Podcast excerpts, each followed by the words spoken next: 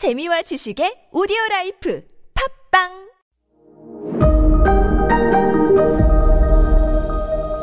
네, 여러분 안녕하십니까. 역사 스토리텔러 썬킴 인사드리겠습니다.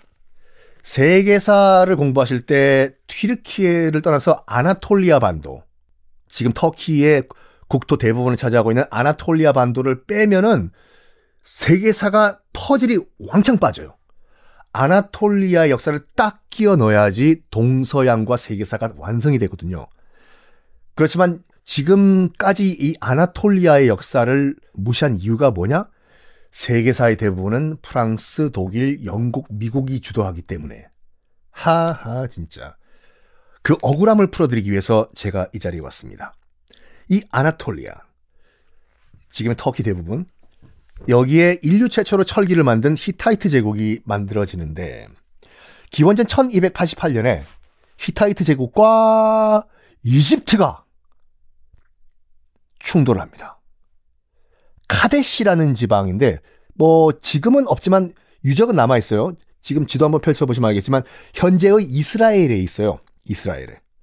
딱 중간 지역이죠. 지, 지도 한번 보시면은 히타이트 제국은 위에서 내려오고 이집트는 위에서 올라가면은 중간 지역에서 꽝 부딪히는 곳이 지금의 이스라엘의 카데시란 지방이에요. 여기서 전투를 벌이는데 히타이트와 이집트가 무려 10년 동안 전투를 벌입니다. 이거를 카데시 전투라고 하는데 당시 이제 그 이집트는 누가 통치했냐면 람세스 2세란 사람이 통치를 했어요. 어? 많이 들어봤는데 라, 람세스 2세? 맞아요. 아부신벨 신전이라고 한번 그림은 보셨을 거예요. 잠깐 퍼즈하고 찾아보세요. 이집트의 아부신벨 신전이라고 하면 엄청나게 거대한 왕들이 절벽에 이렇게 가만히 앉아 있는 그 유적 보이실 거거든요. 그게 람세스 2세가 만든 신전이에요. 아부 심벨 신전이라고. 뭐 우리가 조선 하면 세종, 뭐 일본사 하면 도요토미 히데요시 와 같이 이집트 하면 그냥 람세스 2세. 일 정도로 유명한 왕이거든요. 이 왕과 히타이트가 카데시에서 충돌한 다음에 무려 10년 동안 전투를 벌입니다.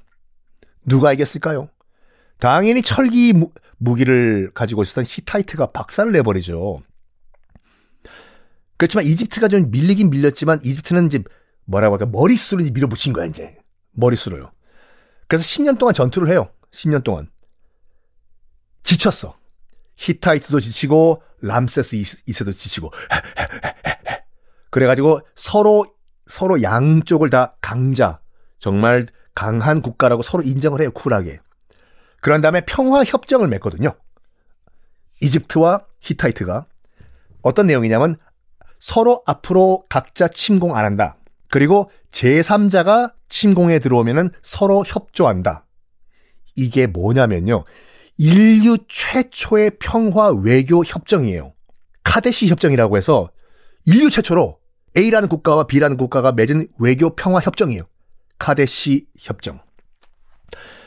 적국이지만 람세스 2세는요, 히타이트 용사가 정말 용맹스럽다는 걸 인정을 해요. 그래가지고 자기가 그 이집트에서 만든 아부심벨 신전, 다시, 다시 한번 사진 보세요. 아부심벨 신전 안에 히타이트 용사의 용맹을 그림으로 그려놔요. 기록화로. 그리고 협정 내용에도 넣어요. 히타이트 용사들은 정말 용맹스럽다. 적국 군사지만. 그리고 히타이트 측도 같은 내용을 써요.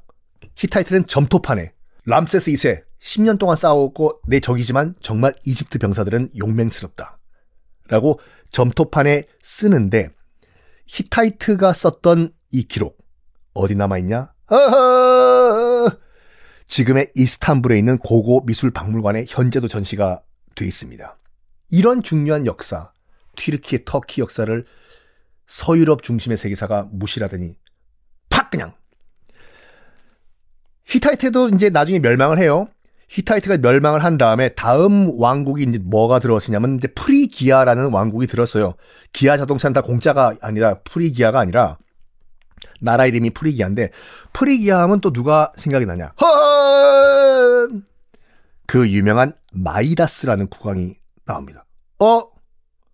마이다스의 손할 때 그 마이다스? 맞습니다. 그 사람도 아나톨리아 왕이었어요. 손대면 모두 황금으로 변한다는 마이다스. 근데 전설 속에 있었던 왕은 아니었어요. 실제로 존재했던 왕이고 어, 그 마이다스 왕의 고분이 발견됐거든요.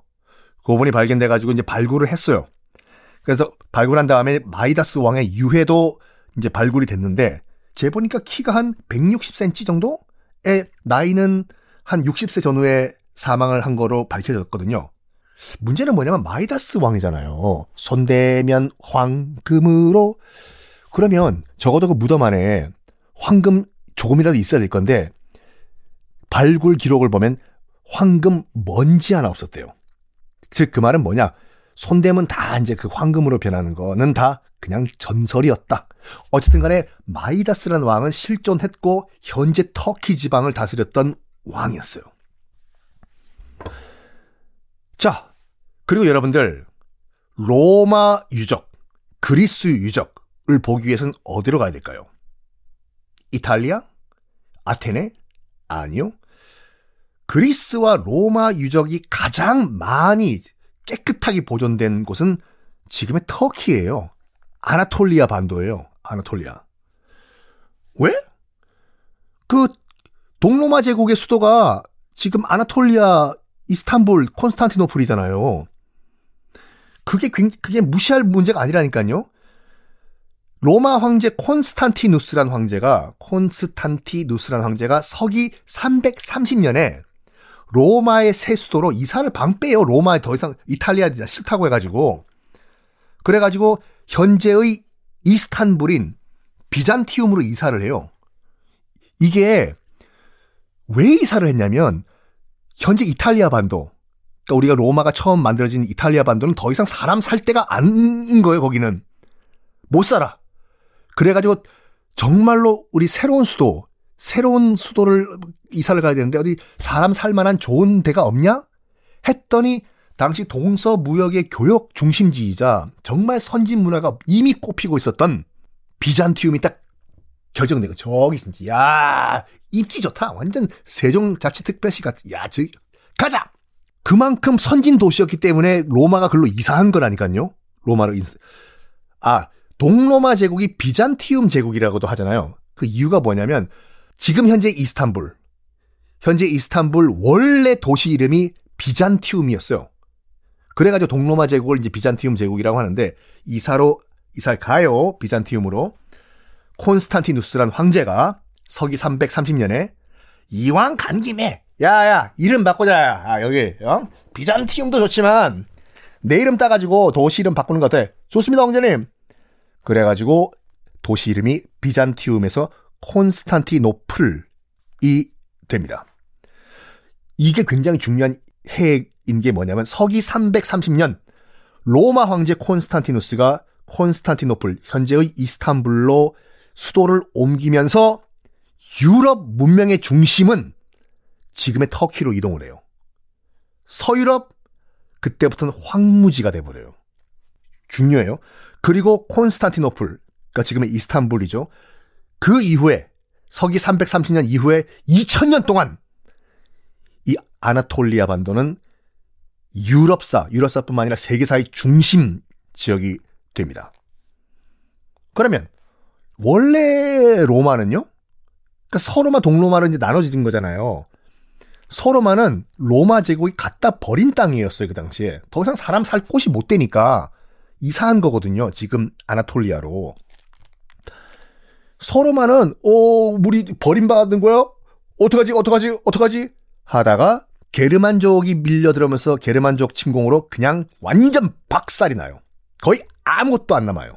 그러니까 지금 로마 제국의 그 이 흔적 많은 분들이 로마 지금 이탈리아에서도 로마를 말씀하시지 않습니까? 있긴 있어요. 콜로세움 있지요. 음, 등등등등등 있는데 그게 다라니까요. 콜로세움 등등.